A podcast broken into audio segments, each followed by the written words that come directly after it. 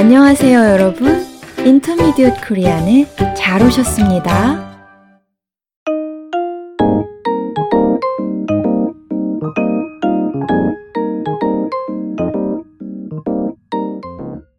안녕하세요, 여러분. 유쌤입니다. 안녕하세요, 민쌤입니다.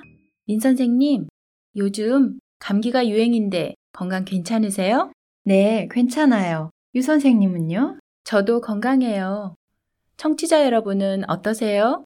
감기 안 걸리셨지요? 여러분 모두 건강하시기를 바랍니다.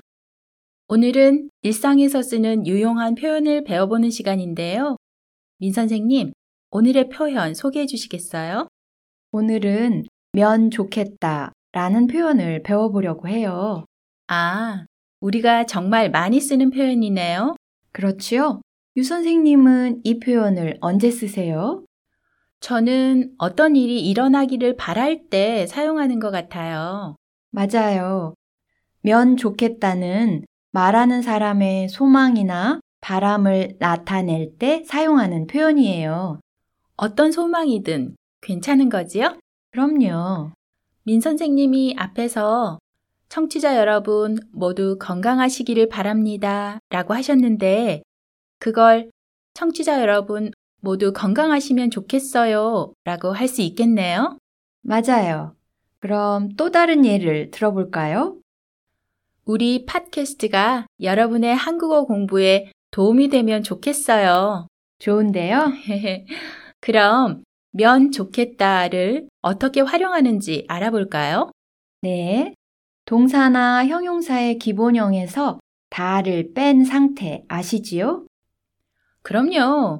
활용할 때는 언제나 기본형에서 다를 빼고 시작하니까요.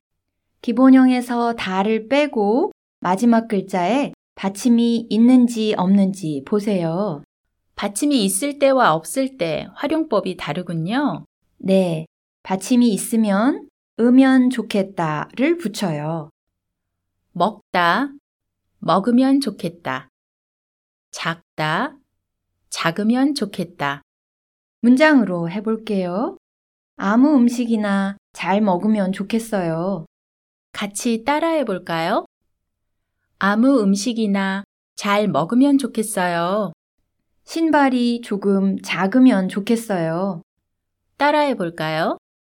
신발이 조금 작으면 좋겠어요. 이제 마지막 글자에 받침이 없는 경우를 볼까요?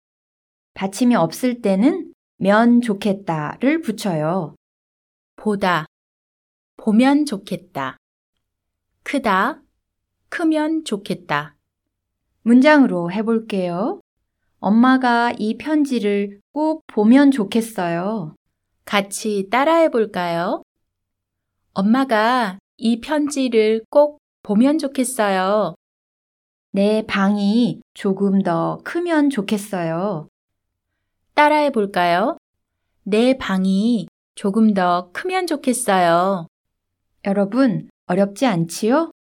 그럼 여기서 면 좋겠다가 들어간 대화를 들어볼까요? 좋아요. 수영 씨, 내일 저녁에 시간 있어요? 같이 영화 보러 가면 좋겠는데. 어쩌죠? 약속이 있어서요. 그래요? 어쩔 수 없지요. 미안해요. 다음에는 한두 주 전에 얘기해주면 좋겠어요. 알았어요. 그럴게요.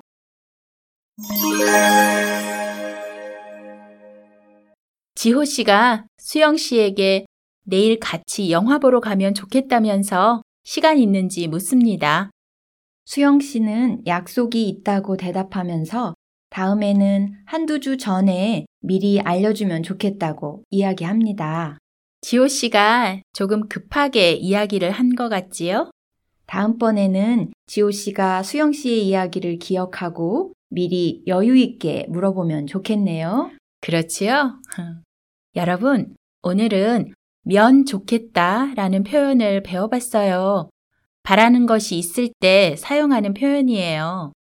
동사나 형용사의 기본형에서 다를 빼고 마지막 글자에 받침이 있을 때는 으면 좋겠다를 붙이고 받침이 없을 때는 면 좋겠다를 붙여요. 여러분, 지금 바라는 것을 하나 떠올려 보세요. 그리고 이 표현을 사용해 보세요. 연습 문장도 좋고 질문이나 제안도 좋아요.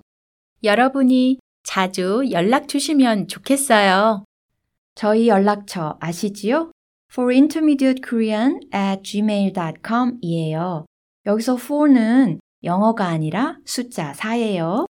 그럼 저희는 다음 시간에 다른 유용한 표현을 들고 찾아뵙겠습니다.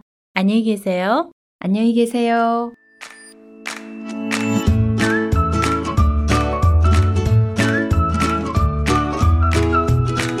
여러분, 우리 팟캐스트에서는 대본을 제공하고 있어요.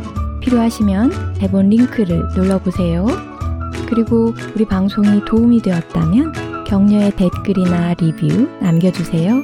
여러분의 응원이 큰 힘이 됩니다.